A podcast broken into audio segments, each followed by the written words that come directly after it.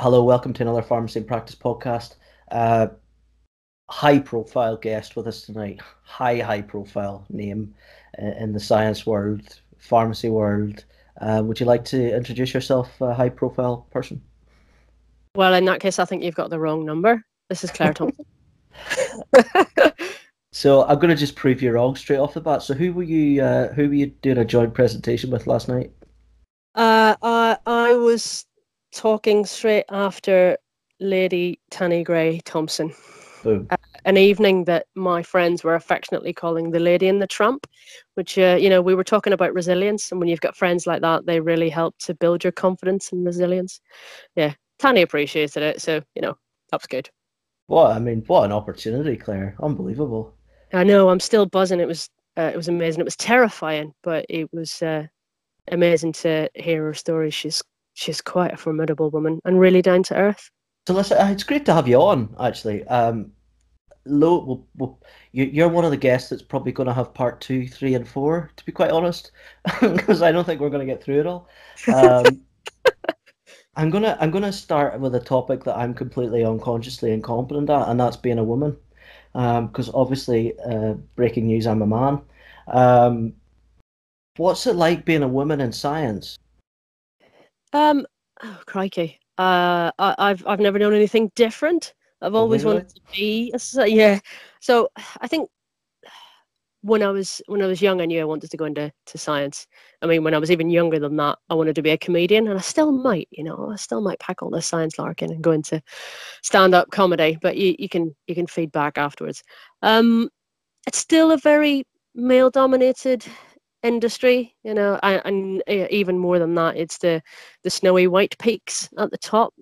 Um there are you know quite a few that are banging the banging the drum and breaking those glass ceilings but yeah it's uh i don't i don't mind being the only woman in the room. I find quite often i'm still the only woman in the room. It means that people will remember my name they'll remember me and uh, i'm i'm not uncomfortable with that at all you know it, maybe people feel sometimes that does that not make you uncomfortable? Um, do you feel like you have to behave in a certain way? No absolutely not. Um, i'm true to my values. And i'm not going to behave in a in an arrogant or very male way. Um, so yeah just just doing what i do it seems to be working all right thus far. Definitely. So that's really i mean i should add some context here. I'm I'm really uh, like interested to get into this topic, and this is uh, might as well do it on air. Why not?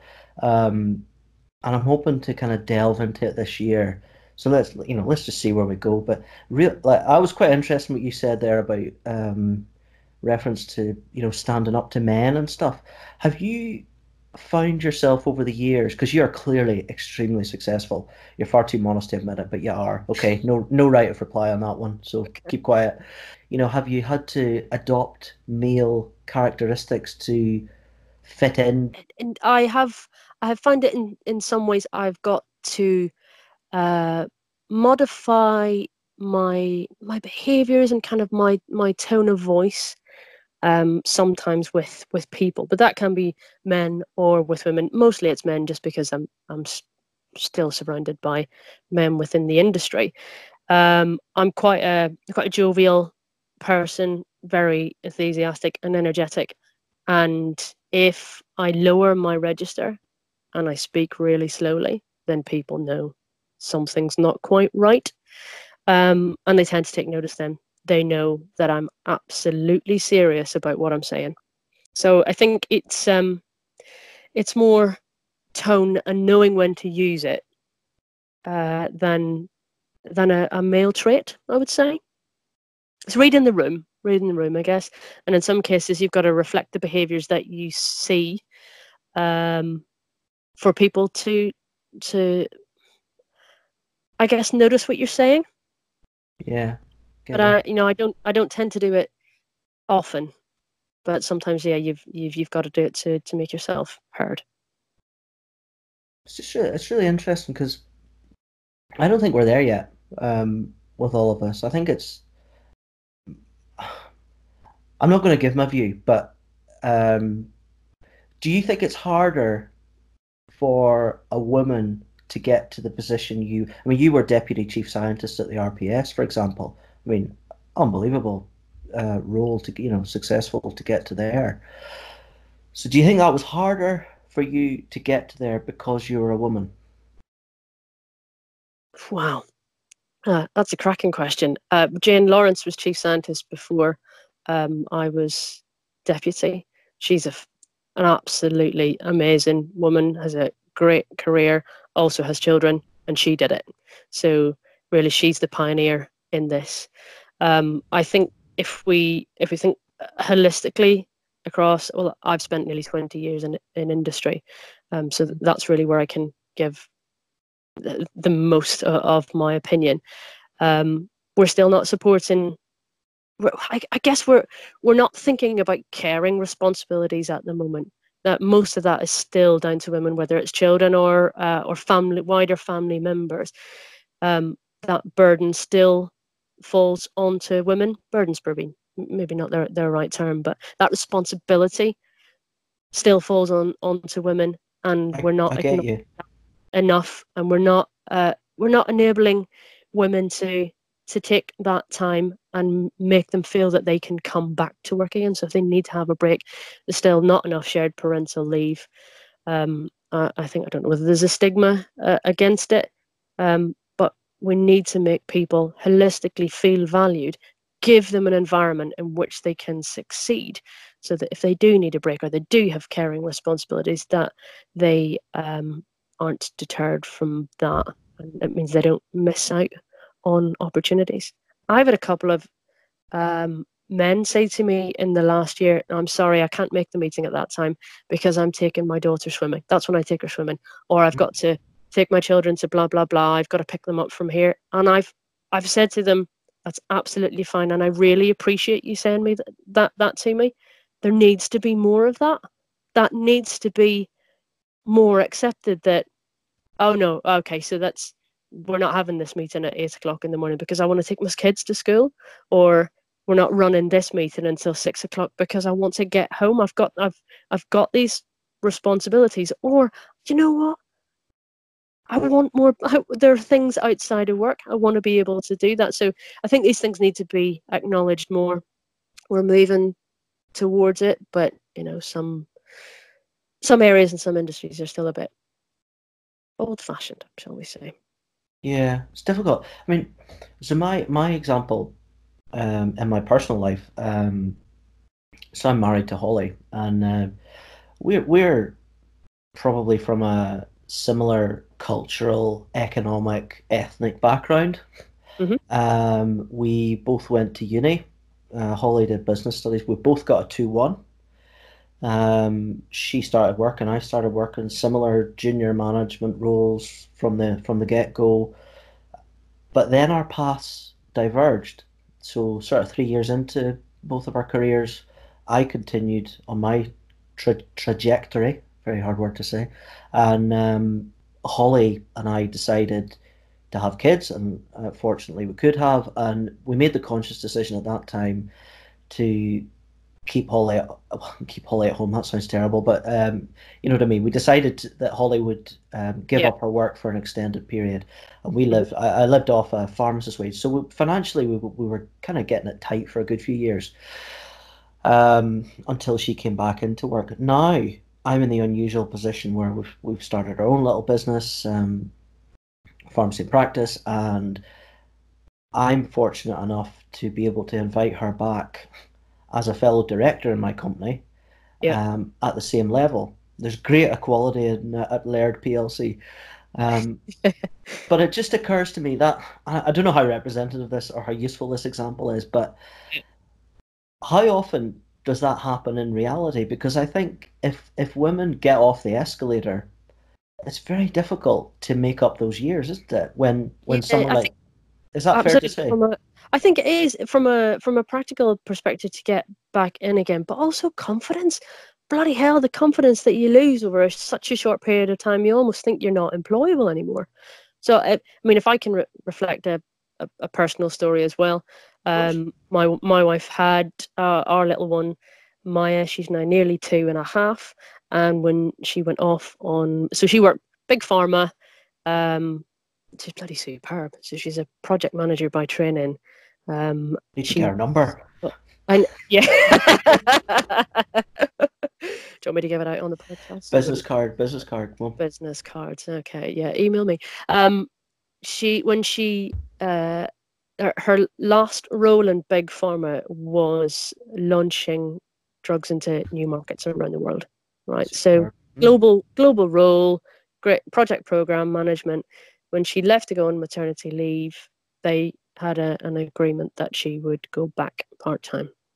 While she was off on maternity leave, her boss changed, and they said Mm. it was full time in the office or nothing. And she'd requested part time. They said no. She said, "Okay, well, can I do some time at home?" No. Now, if you consider that this was an international role, and I said, "How many people in that office are you working with?" Well, really. I'm working with the folk in China. I'm working with these folk in in the US. Do you need to be in the office? Well, you could argue that I don't. And the the stress that it caused her was ludicrous. And Mhm. thankfully, we're in a fortunate position that I run a business. Bloody hell, I need somebody who can be really good at the operations. And I brought her in as a director as well. So now she works part time. She doesn't have that stress of thinking, you know, how how am I going to do this? How am I going to be in the office five days a week? Um, you know, traveling back and forwards uh, and uh, more than an hour each way. But this hardly ever happens. You and I, Jonathan, we're in such a fortunate position to be able to do that. Yeah, true. and I recognise that. another, I know other other folk I can give examples of, but that situation is not unlawful. All they had to do was consider her request, and they Mm. said, "No, that doesn't work for us." Yeah. Really, that it didn't leave us didn't leave us an awful lot of options, and she was really stressed about it. Yeah, now she's got to work with me, which I don't know. That might be more stressful. You can get her on for a podcast. She might tell you the truth. Oh, I'm going to get her business card, so I will do. Yeah. it's- it's so it's so common so common that um that that happens and But I've I've I've got a bit of a be- and, the, and the lack the lack of confidence of being out of out of work for a period of time i Mm. mean you can't you just can't put a value on it I've got a bit of a bee in my bonnet about this whole thing, you know, having children and stuff. I mean, I, I, Holly says it quite often, without breaking her confidence, but she never stopped working. You know, Yeah. having having kids, bringing up kids as best as you can is a full time job. You know, and she, you know, she's done really well at it. And and the interesting thing, um, and the reason I think in commerce or in business we're missing a trick is because we need, I think we need to make it okay to do that and let women, maybe it's positive discrimination, I don't know, but I think we need to let women come in, come back in at, at least the same level, if not above, because Yeah. the i think some skills, the scandinavian countries do that so they encourage you to go off they uh, is it or is it norway? Yeah that they have I uh is it 18 months parental leave where um both parents are off and uh, yeah the women come back at a at the same level if not a level above.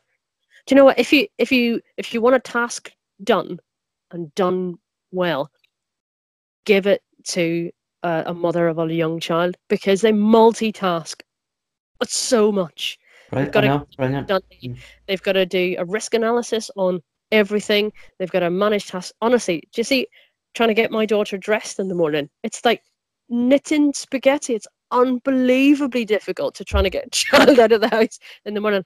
I'm a part-time parent at best. Bloody hell, it's hard.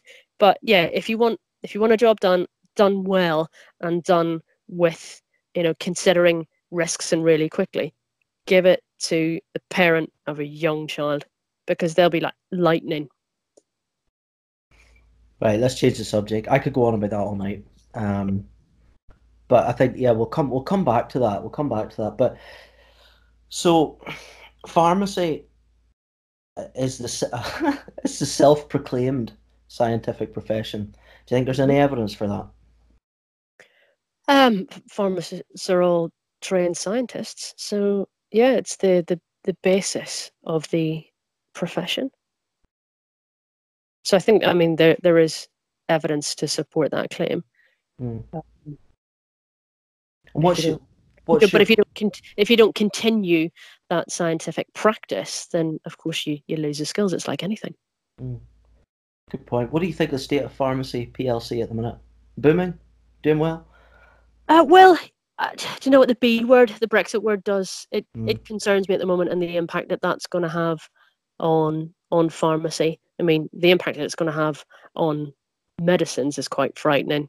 Um, Dame Sally Davies has said on multiple occasions that stockpiling, stockpiling certain medicines, you will have to switch medicines of those that are the, the stock is running low. And I quote, we can't promise that there'll be no deaths. It's terrifying. It's terrifying. And what happens when there's stockpiles? Who's going to get hit? Pharmacies. Mm. Whose workload is this going to add to? Pharmacists how much grief are they going to get on top of what they get at the moment? Loads. Yeah. So I'm, uh, I'm, I'm concerned about the impact that this is going to have on uh, the medicine supply chain and individual pharmacies and f- frontline pharmacists. They'll bear the brunt of this. Who do you reckon will benefit from breakfast? What breakfast? we, all, we all benefit. You're thinking of dog's breakfast, aren't you? That was breakfast. that was a quote, wasn't it? Oh god, I, I listened yeah. to too many other podcasts. um, who do I think's going to benefit from it? Um, the hardcore Brexiteers that are making money from it already. Mm. Yeah, those that are able to move their money and themselves elsewhere, so they're not bearing the brunt of it. Uh, I, I think you can tell from my tone what my uh, what my feelings are on this. It's yeah, uh, I think it's a disaster. Well, I, I wonder I wonder that because I'm of a similar opinion. I just think I just think the whole thing's daft and, and and unnecessary is the word I would use. So, and I don't know if our sort of combined cultural upbringing in Northern Ireland um, has has formed our opinion. My, I mean, when the when the Scottish referendum came around, I mean, you know, I was working in community pharmacy then, and the and the chat was, you know, because you can track the chat and track the debate, it literally in the shop, and it started off quite, oh, you know, quite jovial and oh, you're going to vote yes, you're going to vote no, but mm. do you know what? Come two weeks before the referendum, uh, there there wasn't much craic happening. It was quite quite um, down to the nitty gritty and at times quite passive aggressive or even aggressive, and certainly on social media it was it was aggressive. Um, and I think Brexit's the same, but but what we've got in Northern Ireland after the, the Good Friday Agreement, were, were the basically a stalemate. We've got the nationalist question skewing everything, and then we've got the two extreme parties in power, and the same thing is happening, I would argue, in Scotland. Um, and the nationalist question is blurring, but regardless of how you feel that should go, there's no doubt that it's absolutely blurring the functioning of Parliament and also now in you know with Brexit, uh, the same thing's happening in in in England. The only conclusion I could come to is that is that the whole thing is bad. It's you know, and it can't be good, and we won't know if it if it is good. We won't know it'll be good for many many years. So. I don't know. I don't know what my question at the end of that rant is, but um, no, I, I, I, I, do feel better. Well, good. and breathe. No, the, the Northern Ireland question, uh, this terrifies me. I think that Brexit will take the country back uh, 40 or 50 years. Um, we've already seen, I mean, today the IRA have acknowledged that they were the ones that posted out those um, parcel bombs devices over the last few weeks. Yeah, um, they've mm. quite, I think they've quite publicly said that if that hard border goes up, then within a couple of days, any border checkpoints will be targeted. Um, uh, the if there's a if there's a no deal or if there has to be a hard border that goes up, it it's symbolic in a really bad way. Yeah. Um, do you, um, do you remember? Do you remember when you were younger going over the border and, and getting searched? I do. Yeah. I do. I mean, my first job was in a in a shoe shop, which you know, if any anyone who does know knows that I'm a shoe addict, this will. That's not a huge surprise, Claire. That is not a huge so, surprise, mate. I, I worked in a shoe shop, and the, uh, if your shift was at the end of the day, the last thing that you did was you went around all the shoes and all the bags and che- checked for incendiary devices. So you, mm. your job, part of your job, was to check for bombs. It's terrifying to think that that happened within our lifetime, and horrifyingly, I can, I can see that happening again mm-hmm. if we continue down this Brexit track. Um, I, and, and and it was very recent. I mean, you know, yeah. like the Omagh. I remember going around, you know, having to detour around Omagh, around yeah. the Omagh bomb. I remember the Greysteel shootings. I remember. Um, do you remember when the the Drumcree thing was going on? Do you remember that? We were at a wet. We were at a wedding and. Uh, I must have been a teenager. I can't remember. It was a good, you know, good few years ago now. But we were in a a wedding, uh, basically east of the River Bann, mm-hmm. and and the the Drumcree lot they they blocked all the bridges across the River Bann, so we had to go home, basically round the south of Lough Neagh, in the middle of the night um, after a wedding. Um, and that that that's something I remember. I mean, we weren't really thankfully affected by the troubles, but but certainly culturally, I mean, I remember the first time we spoke. I was, I mean, the first 30 seconds of a Northern Irish conversation is trying to work out whether you're a Catholic or Protestant. I bet you a tenner you were trying to work me out. No, I don't care. I honestly, it, it's it's just the whole thing bonkers. It it means absolutely nothing to me. Um, what people, what religion people are. Uh, all you know, as long as you're a decent person, then that's absolutely fine. As long as you're going to treat people well, that's absolutely fine. But yeah, I, I mean, I lived a stone's throw away from Belfast, and it was common that you know, oh, you don't go into Belfast on a Thursday because that's when the bomb scares are. Which, yeah, it's bonkers, bonkers. And I'm loving watching Derry Girls at the minute because it's oh, taken no, me those times, but in a light-hearted way. But you know, we could be back there again soon. They don't have a functioning government over there. They haven't had for for two years. They, yeah, the the place is the place is in a in a political mess, and it could be even more so soon. Mm. There's lots of black humor came out of the troubles, though. Um, yeah. You know, like, oh, the bar's a bit busy phoning a bomb scare there. Or um, my dad always used to say, um, he always used to say, he he well, the joke is a joke now. You know, uh, he always used to say, "Oh well, the, the the downside of the Good Friday Agreement was tourists. You see, because when you went for a walk on the beach, you never had to queue for an ice cream. You know." Um, so, so I mean, those are the very few upsides yeah. to the troubles, you know, and that only a Northern Irish person I think can make those um, jokes or remarks. To be honest. Yeah, um, yeah, and I, and I mean, I I grew up on a, and now I'm going to give away what side of the fence I was on. Um, I grew up uh, on a on a Protestant housing estate, not a very nice one at all. So the curbstones were painted red, white, and blue, and the armored trucks would come down the street, and half the people would be kind of looking out through their curtains, nosing about what was going on, and the other half were uh, out their back doors, over the back fence, and making a run for it. Um, probably, I don't know, two thirds of the kids I played football with in the street when I was younger um, are in jail or went to jail. Um, the other third are, are dead as a result of being in these paramilitary gangs. So it was, yeah. It, uh, are you going to ask me now why I moved away? no, it's, um, your, no, your so story. This, so this is this is something that um when I I so I I, I talked at um, an International Women's Day event last week. I, I I did one last year as well, and I give a shout out to my sheroes, and I always finish with my mum, and uh, and I uh, I say that the she always said that the most important thing that you can give your children is roots and wings. So roots to remember where they're from, keep them grounded, but wings so that they can fly away and achieve their aspirations. They can they can be the best that they can be. But what I never realized what she was doing with her wings was actually giving us shelter. She sheltered us all from all of that rubbish yeah. that was was going on there. Um, I've got a younger brother and a younger sister, and yeah, we were all good kids. We've all done pretty well. None of us have got involved in any of that nonsense. So it must be a, it must be Northern Irish. it must be a Northern Irish thing that the my, my mom's she never mentioned the wings.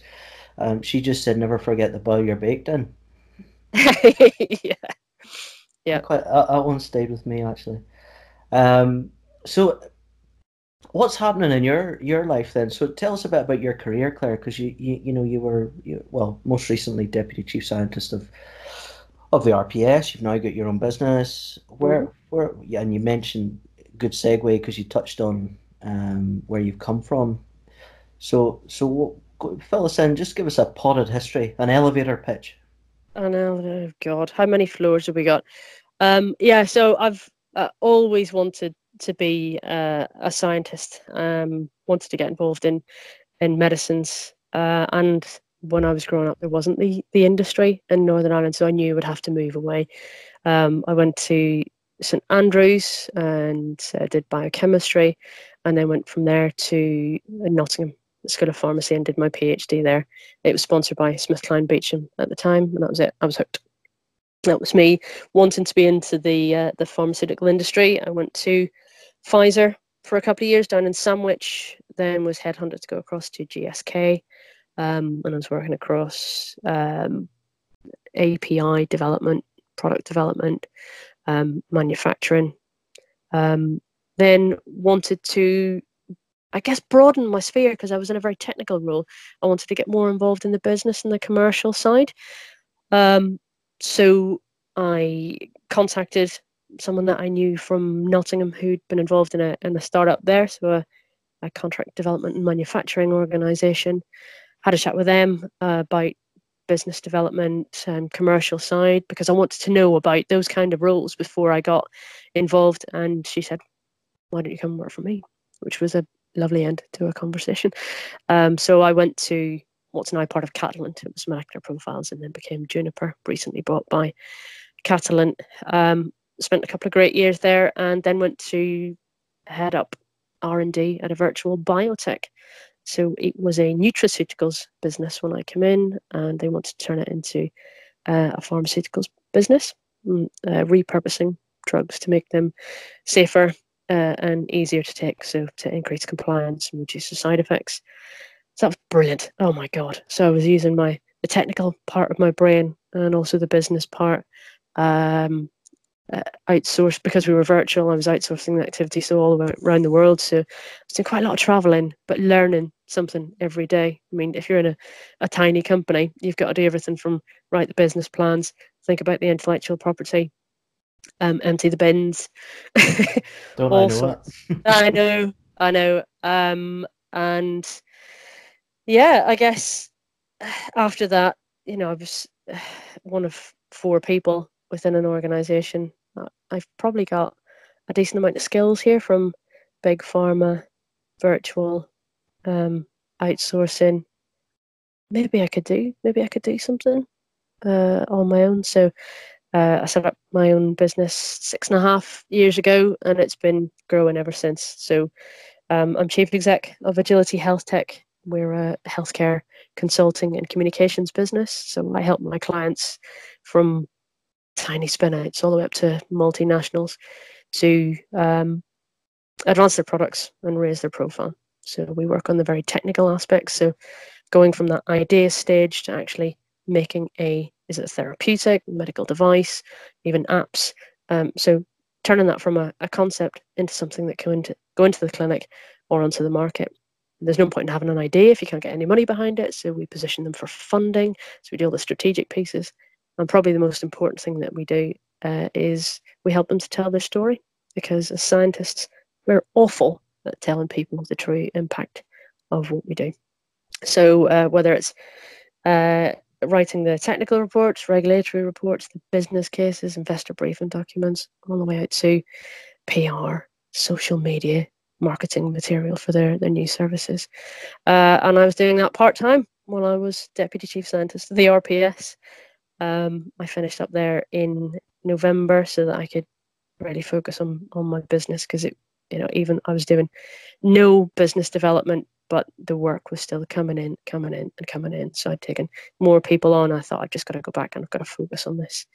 And I'd also got the opportunity to be entrepreneur in residence at the University of Cambridge, which I still can't believe, even though the words are coming out of my mouth. That's amazing. Uh, I, I know, little old me. There's nothing. I don't. I'll not have any of that. Little old you. Come on. Red, white, and blue. Uh, yeah, so so there I uh, I work with the academics who have a brilliant idea but no no idea about how to convert that into a therapeutic product.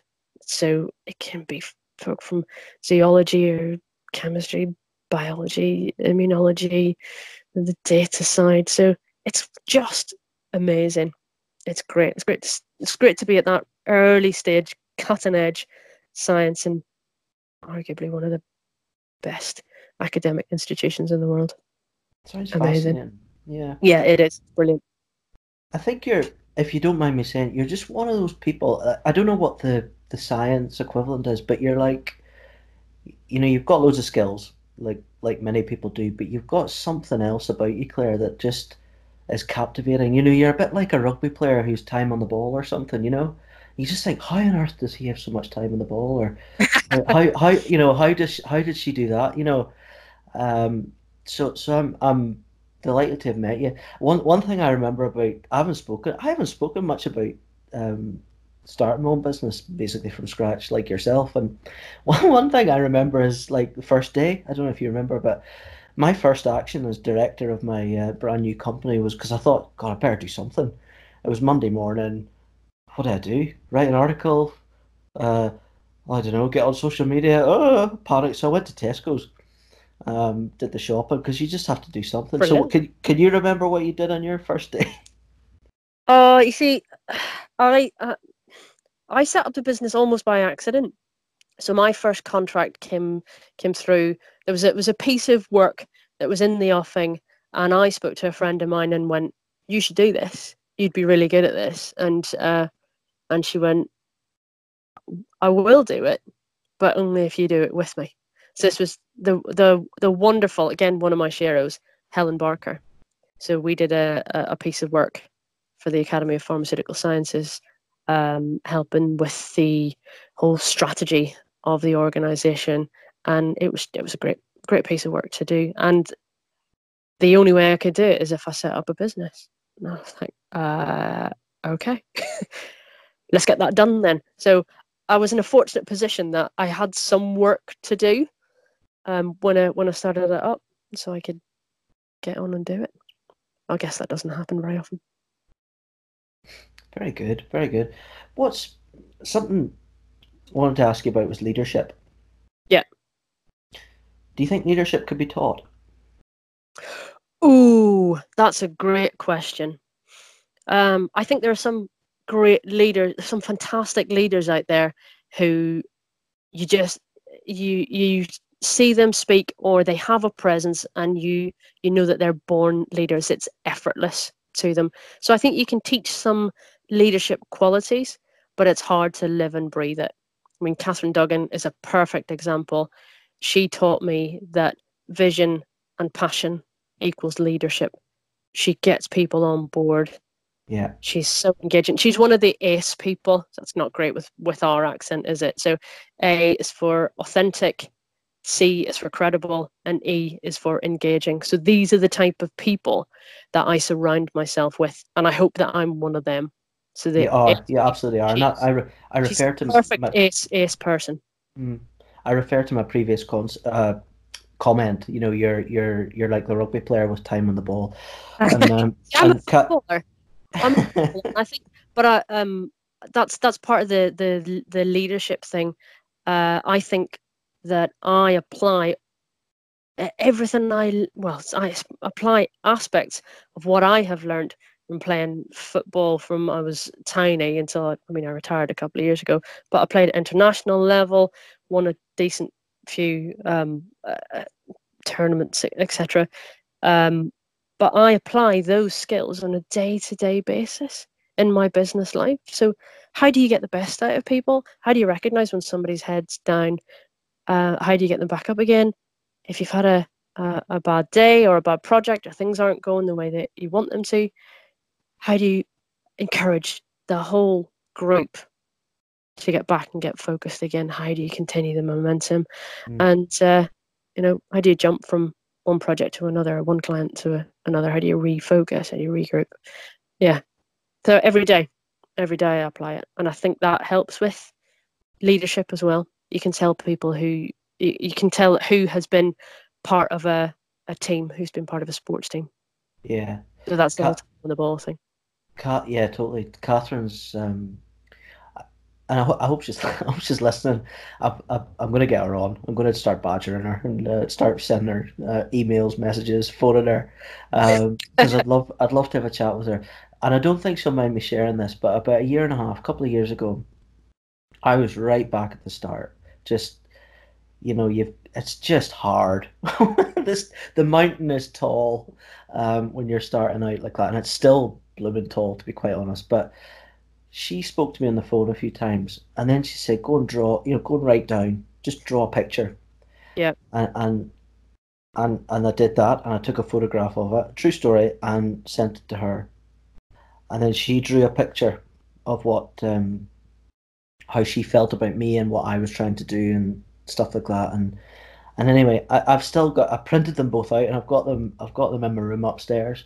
And that I don't use the word often, but that absolutely inspired me to keep mm-hmm. going and to follow my kind of nose around where I want my profession of pharmacy to go. And sure, you're going to have ups, downs. You're going to have to go sideways, backwards, reverse, all the rest of it. But you got to keep going. And yeah. she she's one of the, she's like you. She's one of those people in my life that um, she doesn't do much. It's not. It's like gravity. You just gravitate towards her, and, and it's her vision, and she she gets it. Um, and I, and I really admire her actually. And I, and I wouldn't use that. I don't use the I word very often. Um, so so to to answer my question, you're you think elements of leadership can be taught? Yeah, I think the principles of leadership can be taught, but it's about how you uh, apply them. And I think leadership's not just about oh you've got to a lead a team, you've got to focus on what the task is. You've got to bring people with you, and um, I think some of the greatest leaders are they're really humble, and probably mo- more importantly, they shine their light on others and Catherine again is a, is a great example of this. She's probably one of the most humble people that I know. Mm. Incredible at what she does. She'll be fantastic at, at FIP. But if I was to send her a message and ask her, you know, can you help me with this? Just like what you have done, she she will. She makes time for people. She, yeah, she does. Mm. Yeah, and I and I think that's an aspect of of leadership that perhaps isn't recognised enough. So apart from obviously apart from, this is this is turned into the Catherine show. Catherine, if you're listening, you're, you are completely amazing. Okay, right. That's enough about that's Catherine. enough about enough about Catherine. Right, let's move on. Um, so who apart from Catherine, the amazing Catherine Duggan, who who do you look up to as as leaders? Who do I look up to as leaders? So, um, who's a brilliant leader? From a scientific, from a, uh, an academic perspective, um, there's someone who he closed the show at the recent um, RPS Science and Research Summit. Molly Stevens at uh, Imperial, phenomenal, phenomenal. In fact, I'm going to put money on her winning a Nobel Prize. An astonishing scientist. Again, very humble with it. Um, she's worked at world leading organizations. I think she did a postdoc at MIT. Was prof at 34. She's working wow. with Bill Gates on developing um, diagnostics for, I think it's HIV. Is it the most sensitive? HIV and TB diagnostics. And again, really, really humble uh, about what she's doing. Fantastic. And, you know, uh, I was I was lucky to be in the same department at Nottingham with her, and she'll always come and say hi to me. Just yeah, one of the one of the world's great people. Yeah, so from a from an academic perspective, probably Molly. Um, I think I've mentioned Helen Barker already, and a phenomenal scientist, great businesswoman. Uh, she splits her time for, between uh, Oxford and Sandwich and Kent and uh, San Diego, where her three businesses are. I think she's got more days in the week or more hours in the day. I don't know how she she did it, but she's been uh, a catalyst for a number of my um, personal and professional decisions. And she taught me that. In fact, I've got the coaster on my desk behind me. The coaster she says, uh, "Well-behaved women rarely make history." She lives by that. It's not bad value to have. So do you think you have to be successful? Do you have to break the rules? Uh, I think you've got to challenge them. Depends Yeah. what they're for. Yeah. I don't think you've got to break them all. Break them with reason. Yeah, challenge them. Question them at least. Yeah. What value are they adding? Mm. Are there better rules to make? Very good. Um, what is next for you? Oh. Um, I yeah, I've got a few irons in the fire. So, so I set myself challenges every year. Not um not resolutions, but but challenges. Um, and I have got a professional challenge at the moment now. If we do uh, podcast two and podcast three, then uh, and and this comes off, I'll tell you what it is. Um, but the, the personal challenge for me is uh, doing running at five thirty in the morning. You and I had our first ever meeting on a on a run, so you know I enjoy a run. It's it's great for my um, physical and mental well being. You know, I it allows me my brain to filter through all of the gubbins that's whirling around it and you know come out with something that may actually work at the end. So it gives me that time, that headspace to to filter through stuff. Um, people think I'm mental running at five thirty in the morning, but it's the it's the only time in the day that it doesn't interfere with anything else that I want to do. So it means that I can come home from the run, um, spend a bit of time with my daughter. Uh, I can focus my efforts on my business and my clients through the day, and then in the evening I can spend time with my wife. Although probably like everybody, I'll sit on one sofa, she'll sit on the other, and we'll play on our phones and not speak to each other. But um, you know, that's still our time. But you're you're ignoring each other together. It's fine. You know, Absolutely. you know it's, Yeah. it's nice. But go back Yeah, to go back go back the, to the professional one under wraps, but if it comes off, I'll tell you next time. good stuff. Well, going back to the run that we had, I re that was the most random, interesting, um, unusual business meeting I've ever had. But I thought I thought when I invited you to that, I thought, right, I'm gonna call her bluff here, right? You know, running running in winter. Let's see what you got. But of course, it was the middle of November, but it was like 12 degrees. 12 we were degrees? run, running on the beach in, in Aberdeen. It was ridiculous. No, it's I really good. But here we are. Absolutely.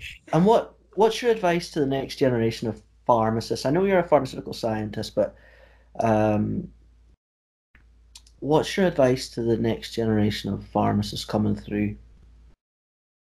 Um, I, th- I, th- I think m- that this advice would be my, my general advice. So whether you're a scientist or whether you're a pharmacist, so the the industry is going through flux at the moment as well. With Brexit, we've already seen um, the number of clinical trials that are happening in the UK going down. Who knows what's going to happen with the headquarters and the R and D facilities of big pharma companies, the investment in uh, in, in life sciences in the UK. So we've all got to hold firm and, and see what's what's going to happen. But I mean, I was asked to talk on this last night with um, Tanni Grey Thompson. We were talking about resilience, and for me, resilience is about persistence. You know what? It's it's all about your values. So what is it you're gonna what is it you're gonna do to back up what you believe in?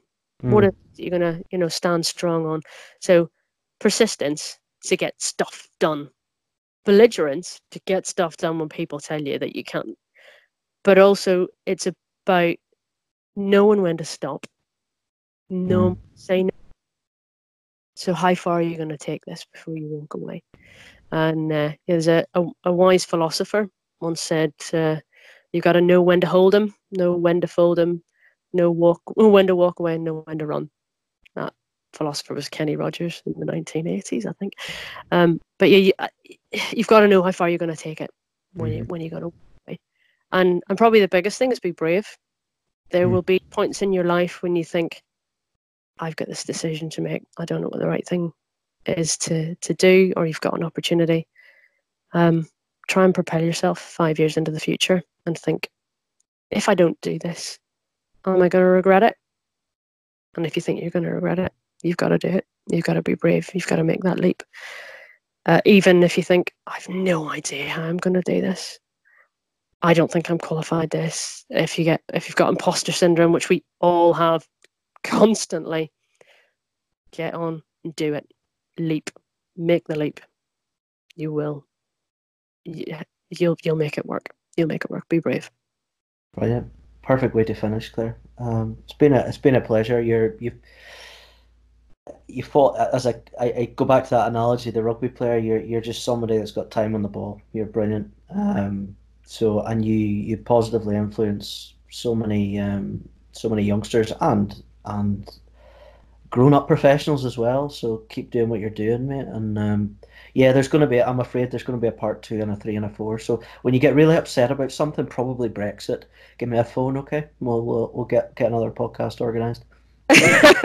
That's fine. I'll be ringing you every day this week. I know.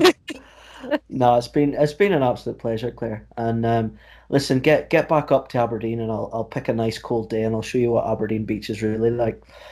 Perfect. And you'll be in your shorts as normal. Of course, standard issue. That's it. cool. See you soon. Thanks for coming on. I really appreciate it. No problem. Take care. Cheers. Bye bye.